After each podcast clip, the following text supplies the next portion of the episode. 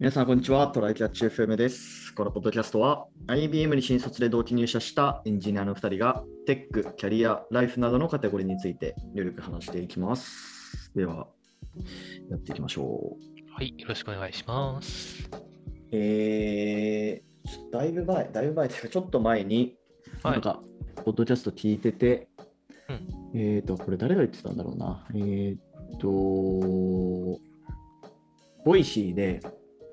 あの元マイクロソフトの中島聡さんっていう人がのポッドキャストがあるんだけど、まあなんかクリプト関連とか、まあなんかテあのウェブとかの歴史の話とか、まあ結構解説してて面白くて聞いてたりするんだけど、で、えっとそこでなんかポッドキャストのなんかなんだろう醍醐味みたいな話をしてて、はい、なんかその自分のこう得意なジャンルとか話してると結構やっぱ文章で書くよりもなんだろうこう熱が入っちゃって、うん、なんかその収録始める前にこう計画してた内容以上のことを話しちゃうみたいなことを言ってて、ああ、うんうんうん、まああんまりあの我々もそんなきっちり台本作らないじゃないですか、うん、もうそれテーマ決めて、まあ、例えばこの記事に沿って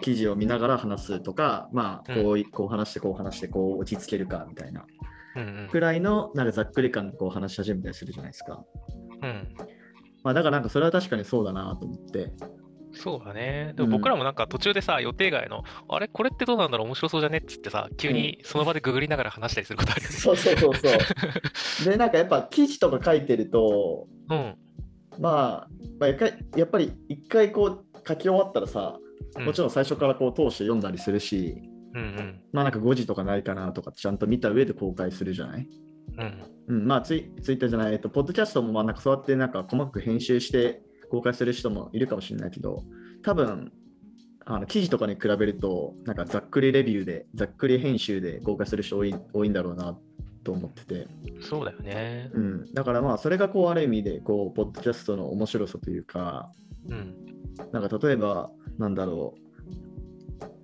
う、まあ、A っていうトピックのポッドキャスト、まあ、タイトルになんだろうな、えーまあ、例えば GraphQL の使い、使い心地みたいなこうタイトルでポッドキャストあるとするじゃないですか、はい、でそれ実際聞いてみたらなんかポッドキャスト、えー、ポッドキャストじゃない、えーと、GraphQL の話からどんどんなんかあの発散、発散していってなんか違うトピックのことも話し始めるみたいなところにこう出会えるっていうのはまあ、なんか一つポッドキャストのこう良さだったりするのかなっていうのなんかねそれを聞いてちょっと思ったんだよね。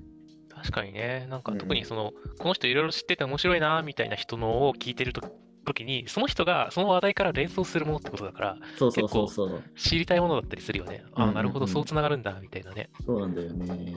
まああのだいぶ前のポッドキャストでちょっと一回テーマにしたけど、まあ、計画的偶発性理論とかもこの度の話だなと思って、うんはいはい、要はそうだねうんうんうんまあだからなんか自分はこのテーマを知りたいんだと思ってそれを聞く聞きに行くのはまあいいと思うんだけど、うん、まあなんかその先でこう偶然別のこうトピックにもこう遭遇するっていうのはポッドキャストの良さだと思うのでまあそういう意味ではなんかもっと我々もさらにざっくりテーマで話してみてもいいのかな例えばなんか最近仕事どうよみたいなそれはもう飲み会なんよまあまあそうだけどさあ飲み会会話あってもいいかもしれないけどね酒を入れながらポッドキャストやりますみたいなそうそうそうそうそうまあそれも面白いと思うけどねまあそのさんかげつにいっかいくらいよねそうだねなんか本当になんか僕らって基本雑談ちょっとやって本題やりますのスタイルだけど、うんうんうん、あの今日雑談しかやんないですかいとかねそうそうそうそうまあだからそういうのちょっとやっていきたいので、うん、そうだなまあちょっと近いうちやってみましょうかそうだね、うん、お試しにいいかもしんねえなうんうんうんはいっていう雑談でしたとはい、はい、じゃあえー、っと本題の方移るんですけどえー、っとまあ本題の方も今日結構ざっくりしてて、うん、えー、っと Google アイオー がありましたねっていう、まあ、ありましたね回で、まあ、知らない人のために Google アイオー って何ですかっていうとまあ Google が開催していちねんにいっかいかな Google いちねんにいっかいだよね、うん、開催する、まあ、開発者向けのまあなんだろうな、カンファレンスというか、今年はこういうリリースがありました、ありますとか、近いうちこういうものをリリースしますみたいな。まあでも、開発者向けとは言ってるけども、まあ普通に新しいスマホとか、なんかハードウェアとか発表してるから、まあ、結構リリースじゃない人も聞いてて楽しいような内容になってるかなと思うんだけど、うん、これが、えーとごがつじゅういちにちなんで、まあ、ちょっとネタとしては古いんですけど、まあ、ちょっとまだちゃんと見れてなかったんでお互い、うんまあ、今日はちょっとどういう発表があったかっていうこの アイティー メディアニュースの記事を見ながらちょっとダラダラと話していきましょうっていう回ですね。ほいほい、うん、コスタでも開いてるかな。開いてますよ、うん、Google トランスレイ Google 翻訳にじゅうよんかこくご追加って書いてあるけど、逆にまだそんなに残ってたんだっていう。はい、まあでもそうか。新たにさんおくにん以上が使ってるだから、プラスにじゅうよんなんじゃない？うんうん。あ、だから俺も結構ほぼ網羅されてるのかなと思ってた。ああ、うん。でもここに書いてある言語って僕ら知ってるやつあるか？確かにないな。だってね、いやあのそこの言語を使ってらっしゃる方には大変申し訳ないんだけど。全然わかんねえ。朝あ朝ルガンダルガンダがある。あルガンダある。うん。オロモ、えー、なんだオロモってところな。ニゾとかあるしな。全然わかんないね。ね、やっぱ少数民族とかの も, もしかしてやり始めてる。でもさんおく人以上が使ってるにじゅうよんかこくごだから、なんかそれぞれせんまんぐらいは使ってる人いるのかな。まあ、まあ、ね、まあでもそうすると結構やっぱ小国のやつをいくつか、うん。そうだね。そうだね。そろそろ、うん、あの国連加盟国は全部やる勢いかもしれないね。そういうことか、そういうことか。で、俺、次のやつが結構気になってて、Google マップの没入型ビューっていう、ほうほうまあ、英語、英語で言うとそうだね、イマーシブビューっていうやつで、これなんか、うん、あのこれもなんか別のポッドキャストで聞いたんだけど、たまたま。うん、なんか、その、なんて言うんだろうな、スリーディー のなんかちっちゃい街を再現してるみたいな。なんかそんな感じのことを。へえ、そういうやり方なんだ。うん。これってさ、今までもう一応屋内がを公開してて、屋内が見れるやつあったじゃん、Google のビューでも。そうだね、そうだね。それをもうちょっといろんなところで、しかも上空から飛び込むような見た目でできるよっていう感じ。なんか多分今って、えー、っと、なんだろう、そのストリートビューを見るって言ったらもう、うん、上空から一気にビュンって下まで行って、路上のとこまで行ってって感じだけど、これはもう普通になんだろうドローンの映像みたいな感じだね。うーん、なるほどね、うん、シームレスにうよーんと入れるって感じかな。そうそうそうそう。あ、これすごいな。しかも今の Google マップってさ、うん、なんかそのまあコス言ってみたいにシームレスじゃないじゃん。なんかそのポイントポイントがあって、うん、なんかにじゅうメートル先くらいにビュンってこう一気に行って、それのこう繰り返しで先に進んでいくみたいな感じだけど、はいはい、うん、でもこれのイマーシブビューはすごい滑らかというか、うーん、えー、これめっちゃすごいな。これあの年内に結構し世界の主要都市ごとしぐらいでやるって書いてあるんだけど、その中に東京が入ってるんだよね。あ、東京入ってるんだ。すげえ。入ってるんですよ。なんで東京入れたんだろうってちょっと思ってるけど入れてくれるらしいですまあ入るんじゃない、はい、東京、ロス、ロンドン、ニューヨーク、サンフランシスコのごかしょで年内展開開始。えー、面白いね。これちょっと年内だからあのもうすぐだと思うので楽しみに見ておきたいですね、うんうんうん、でもこれどうやって映像作ってるんだろうね。どうなんだろうね。今まで車で走ってた分をドローンでバーッとやりつつ、あとはもう屋内の画像となんか間をつなぎ合わせてんのかな。そう予測してあの生成するとかしてるのかもしれない、ね、そういう感じだろうね。うんうんうん、なるほど。じゃあ次行きましょうか。次は、えー、YouTube の自動チャプター機能と自動翻訳字幕化向上。ああ、まあね、これひどいもん、ひどいやつはひどいもんな。まあ字幕はマジで当たんなんないからな。うんうんうん、これが少しマシになるんだったらいいかもしれないね。そうだね、うん、あと Google ドキュメントの エーアイ 要約機能。ああ、なるほど。これはどうなんだろう。あんま使うイメージはわからないけど。詳細な文章の内容を、あ、サマリーか。あ、サマリー。サマリーか。要約か。そうだね。うん。議事録、うん。どうなった？将来的には Google チャットや Google Meet のテキスト化したもの。まあ、だから、あ、じゃあ議事録、自動、議事録の自動化ですね。これは。そうだね。お越しからのサマリーみたいな感じも将来は見込んでるらしいけど、サマリーって結構昔からいろんななんかね手法が提案されてはどうなんだって感じはあったけど、俺も アイビーエム いた時それやろうとしてたわ。結局なんかうまくいかなかったけど、うん、単語の重要度とかね文章単位で区切ってとかいろいろあるあったけど、なんか原始的なやり方だとね、うんうんうん、なんかどこまでいけてるんだろうね今このサマリーとかって。そうだね、まあ、ちょっとまあやってみようかな今度、うん、なんか自然言語だから日本語をとりあえず入れてみてうまくサマれるかどうかだからちょっとパッとやってみるのはありだな、うんうんうん、次が Google Meet の新機能で顔の明るさ調節したり、ピクセルシリーズのポート、ポートレートライト機能のように光源の位置を人工的に変えることで顔に光を当てたりできるようになる。おまあ、たまにめっちゃ暗い人いるもんな、ミーティングで。そうだね、あの光源が真上にあるとか、ちょっと顔の後ろにあるとかになるとめっちゃ暗くなっちゃうから、うん、そういうのはいいかもしれないね。えー、次が Google 検索のマルチ検索にニアミーとシーン探索。これどういうことですか？ニアミーはね、なんかケバブ食いたいとかやったときにニアミーってやると近くのケバブの店とかが出るっぽい、うん、えでもそれって前からあるでしょ、近くのケバブ屋さんとかって検索したらっていうか、うん、今 Google マップを表示して表示してる段階で検索するとその範囲内で検索してくれる機能は今デフォであると思うんだけど、うん、それとはまた違うのかな。シーン探索、はいはいはい、これ Google マップを最初からやるんじゃなくて Google レンズとかその画像の段階で画像を見ながらニアミーってやると地図で出してくれる。ああ、なるほどね。まあ、便利機能だね。なるほど。ニッチだな。エクスプロレーションは？うーん、エクスプロレーションは複数のオブジェクトの情報を表示する。デモではスーパーの店頭に並ぶキャンディーバーを Google レンズで表示すると、レビューの点数やカロリーなどを エーアール で。ああ、なるほど。ああ、なるほどね。はいはいはいはい、Amazon の検索結果を見るように棚のコンビニの棚とかでどのアイスのレビューが高いかなって Google レンズで映しながら見れるんだ、ね、えでもこのレビューの情報ってどっから取ってきてんの？ Google 持ってないでしょ。 Amazon とかどっかと契約したやつなんじゃない？わかんないけど。あ、そういうことか。まあそしたら本とかもいけるってことよね。そうだね、パッケージがとの画像が登録されていればいけるんじゃない？なるほどなるほど。まあそれは便利だね。例えば本屋さんでなんかわかんないけど、例えば機械学習の本がバーって並んでて、うん、どれ買えばいいんだろうってなった時にこれレンズで写して、あ、これかみたいな、これレビュー高そうだなみたいな。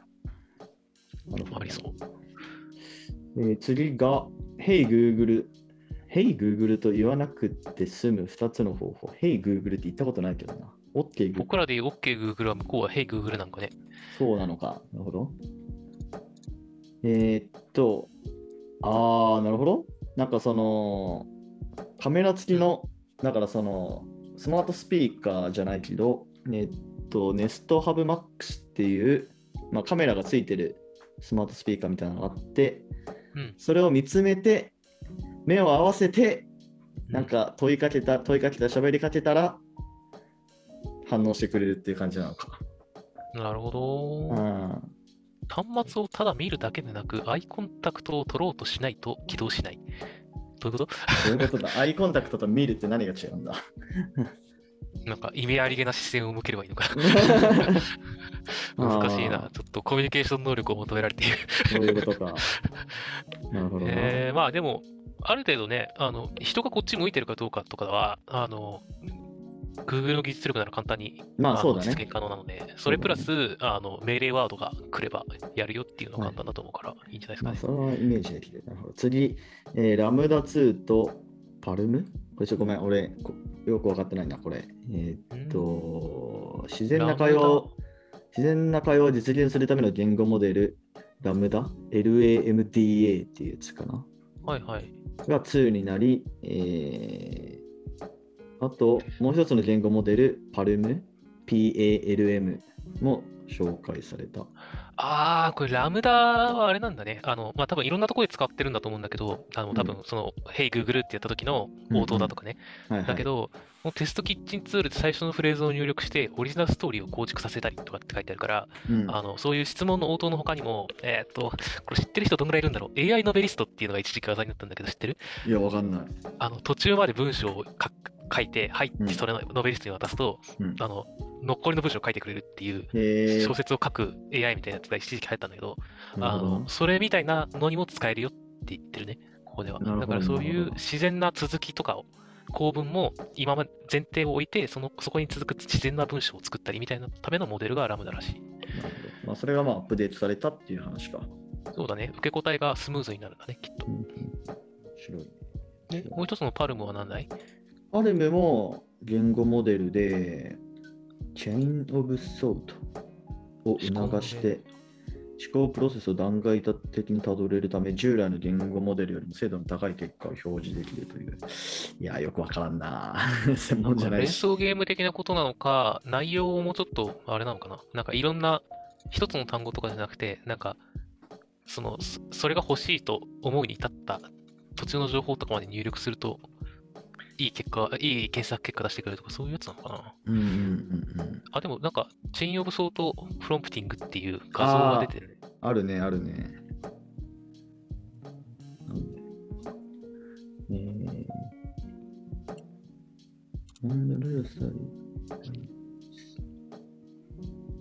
ああ、なんかクイズを出されて、それの回答に対する、えーん The answer is にじゅうなな。 その回答にたどり着くまでの思考プロセスまで構築できるっていうことか、うん、そうだね。で、あの、なんだろう、小学校の文章題みたいなことぐらいはできるようになりますよっていうのが見て取れるね。あの、ボールがいくつあって、そのうち誰 い, いくつは誰のでみたいな、誰も使えるやつでとか、ねね、あといちにちはにじゅうよじかんでさんじゅういちにちあるから、あの、うん、いっかげつは何時間ですよみたいな、なんか文章題みたいなことまでは結構できるようになってきてるよみたいな感じらしいですね。えー、次いきますか。えー、セキュリティ関連だと、うん、えー、パスワード不要の未来へ、えー、なんだこれ、えー、っと、端末やプラットフォームをこうやってサインできるようにする。Google アイオー でも Android 端末を利用するに段階、二要素認証の普及状況を説明した、えー、んこれよく言ってることよくわからんな。パスワード不要の未来へ、パスワードなくログインできる。二要素認証ってんだから、うん、あの登録してるスマホとかをがあるときにあ ピーシー から何かに入ろうとしたらこれスマホで認証してねって言われてスマホでピッて指紋かなんか認証するとパスワード入れなくても入れるとかそういうことなんだろうねきっと。割と今までもあったと思うけどそれを Apple、Microsoft とともにガンガン押して進めていくねって感じらしい。プラットフォーム化するみたいな。そういうことか。あとこの次のやつ結構 Twitter でも話題になってたよね。あの Visa や MasterCard のバーチャルカード。バーチャルカードね。やっぱ今後は結構来るのかな。そうだね。あとは個人情報を使わず最適な広告を表示するために、うんうん、まあこことか Google にとってはめっちゃ重要でしょうな。そうだね。極力使わずにね。うん、年内にマイアドセンターを立ち上げる。でそこでは検索や YouTube などで表示される広告のカテゴリーなどを簡単に設定できる。あ、自分で見たい広告を選べと。うん、なるほど。まあなんか今までさあちょっと一番最初にこれやってもあまだったと思うんだよ正直、うんうんうん、なんで広告選べってってなったと思うんだけど、うん、みんなねもううんざりしてるんだよきっともう見たことねえ広告見せやがってと思って、うん、ここまで来ると選べるのが価値になるんだなっていう。なるほどな。なんかね言ったらだけどマッチポンプみたいなねなんだそれっていう感じのやつが、はいはい、あるんだけどまあまあまあ価値はあるんじゃないですかね。うん、次 Android じゅうさんの新規の Google Wallet が出ると。うん。Google Wallet 登録しか。Android だけでなく Wear オーエス、スマートウォッチか。スマートウォッチでも利用できる。そうね。Google もそういう、うん、えー、Pixel Watch っていうのを出す予定があるから、まあ、これもあの合わせてこの Googleアイオー 発表されてるけど、まあ、それにこう搭載する予定って書いてあるね。うん、Google Wallet。そうね。まあ今。クレジットカード、プリペイドカード、交通 アイシー カードくらいまでだってさ、今の Google Pay とあんま変わんないんでね。うん、だから、運転免許証とか、身分証明書とかも使えるのがでかいのかな。どうなんだろう。まずアメリカって書いてあるけどね。うん。あと、ピクセルが、えー、ふたつ出ますよと。ろく、はちとなな。うん、そうだね。ろくエー は結構安いっぽいね。ろくがななまんいくらだったのがごまんちょいで買えるみたいな。うんうんうん。いや、本当はね、これ良かったら今 アイフォンイレブン だけど、うん、買い替える可能性全然あるなこれ。ごまんえんくらいだったら。ね。割と Android への対応はそれは Pixel がいいだろうしな。うんうんうん。あるしね。いまだに僕は ピクセルスリーを使ってるわけだけど。ピクセルスリー すごいな。でもなんかもう Android の中だったら結構この Pixel シリーズなんか。うん。だって対応はもうと一番最初に行われるぐらいでしょ。あの、うん、あの オーエス のアップデートとか来ても。うんうんうん。だからいいんじゃないですかね。安定してると思うよ。プレゼンスを高まってきたというか、ね、Android は結構あるけど、その中での Pixel ちょっと強くなってきてるなって感じある。そうだね。ちゃんとプロとかハイエンドも出してるから、まあ、iPhone と同じ感じの、うんうん、もうちょっとなんだろうな、違う層に向けてのやつを狙ってるんじゃないかなっていう感じだよね。えー、あとは、えー、Pixel Buds、まあ、あのワイヤレスイヤホンですね。これのプロが出るよと。いやこれも iPod、あ、なんだっけ、いや iPods?エアポッツ、うん。エアポッツか。やべ、触れてなさすぎるのかな。あ、それに対抗してるというかね、同じような感じできてるのかな。ああ、そうですね。そうですね。まあなんか Apple 製品のこうラインナップを網羅しようとしてるよね。次の Pixel タブレットもそうだし。あ、ウォッチが先じゃない？えー、あ、そうだね。ウォッチあるね。うん。ウォッチな、デザインどうなんじゃこれって感じあるけどな。これちょっと丸い感じのやつね。丸っこい感じね。僕はこれあんまかなっていう感じ。そう、俺もあんま、デザインとしてはちょっとあんま好きじゃないから、丸型。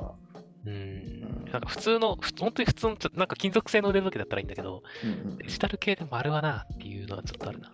あと ユーアイ もちょっと気になるな。そうだね。うんうん。また価格とかね。だね。まあ、今、ミーバンドいい感じに使ってるから、ちょっと価格次第かな。な僕もちょっとアプリが不具合出てるけど、ミーバンド最近、だ僕の方はね、ただ、うん、治ればそれで十分かなって感じがまだしてるので、だ今後、その交通系 アイシー とかが簡単に使えるとか、うんうん、あのピクセルとの、あのマッチがめちゃめちゃいいとかね、なんかしらあれば、はいはい、まあ、考えるかもしれない。うんうんうん、えー、っと、あとは、えー、タブレットね、ピクセルタブレット、ねえー、あと、エーアール メガネ、これもね、結構気になる。そうね、エーアール メガネはかなり、最近ちょっと、なんかいいのあったら買いたいなと思って、チラチラ探してるぐらいだから。そうだね。いや、いやこれワンチャン、前も エーアール メガネの回でも言ってたけど、あの、ディスプレイとして、サブディスプレイとして。いや、それ最高ですよ。絶対にいいと思うんだよな。うんうんうんうん。なんかディスプレイ機能、もし仮に入ってるんだとしたら、うん。うーん、Google メガネでしょ。どれくらい出していいかな。じゅうまんくらい出せるかも。そうだ、ハイエンドだったらまあワンチャン出してもいいわ。あそれでめっちゃいい体験できるなら。そうだね、で、あの、外、スマホとかタブレットかなんかにさ、うんうんうん、あの、それ接続して、外付けのキーボード持ってってさ。そうだね、そうだね。カフェかなんかでディスプレイもないのに、まあ、キーボードとか叩いてるやべえやつに。最高だな。めっちゃかっこいい。いや絶対気持ち悪いわ。まあでもね、こういう世界来ると楽しいと思うから、うんうん、いや僕はねやりたいなって思う。そうだね、そうだね。はい。そうだね。まあこんな感じですね。一通りちょっとざっと眺めてみましたけど。そうね、ちょっと飛ばしちゃったけどさ、最後の方でタブレットって、うんうんうんうん、僕はあの最近もうタブレットでゲームを全然やらないから分かってないんだけど、うんうん、あの僕がタブレットでゲームをやりたかった何年前だろう ?さん、よねんまえ ?よ 年前ぐらいかな、はいはい、でまでって全然あのなんだろう Android のハイエンドタブレットってなさすぎて、うんうんうん、あの iPad を買うしかなかったんだよね。そこそこのスペックでゲームをやろうと思ったら。なるほどね。今って出てんのかな、もしかしてこれがなんかもう何年も出てなかったハイエンドアンドロイドタブレットってするのかな、えー、ちょっと思った。どうなんだろうね。うんうんうん、もしそうなとしたら結構人気が出るかもしれないな。うんうんうん。なるほど。はい。はい、まあでも今回も結構面白いというか、いろいろ妄想のできる発表がたくさんありましたね。ね、使ってみたりとかは結構あったから、うんうん、なんか年内にいろいろ出てくるっぽいので、ちらちら試してみたいですね。うん、はい。ちょっと個別でもね、はい、なんか。あ、そうだね。リリースされて使ってみたら使ってみたみたいな感じで、うんうん、ぜひやってみたいですね。はい。そうですね。じゃあ終わりますか。はい。はい。ではこんな感じですね。週にかいのペースで配信しているので、Apple Podcast もしくは Spotify でお聞きの方はぜひフォローお願いします。えー、Twitter アカウントの方もあるので、こちらもぜひフォローお願いします。質問、コメントなど随時受け付けています。では今回も聞いていただきありがとうございました。ありがとうございました。またね。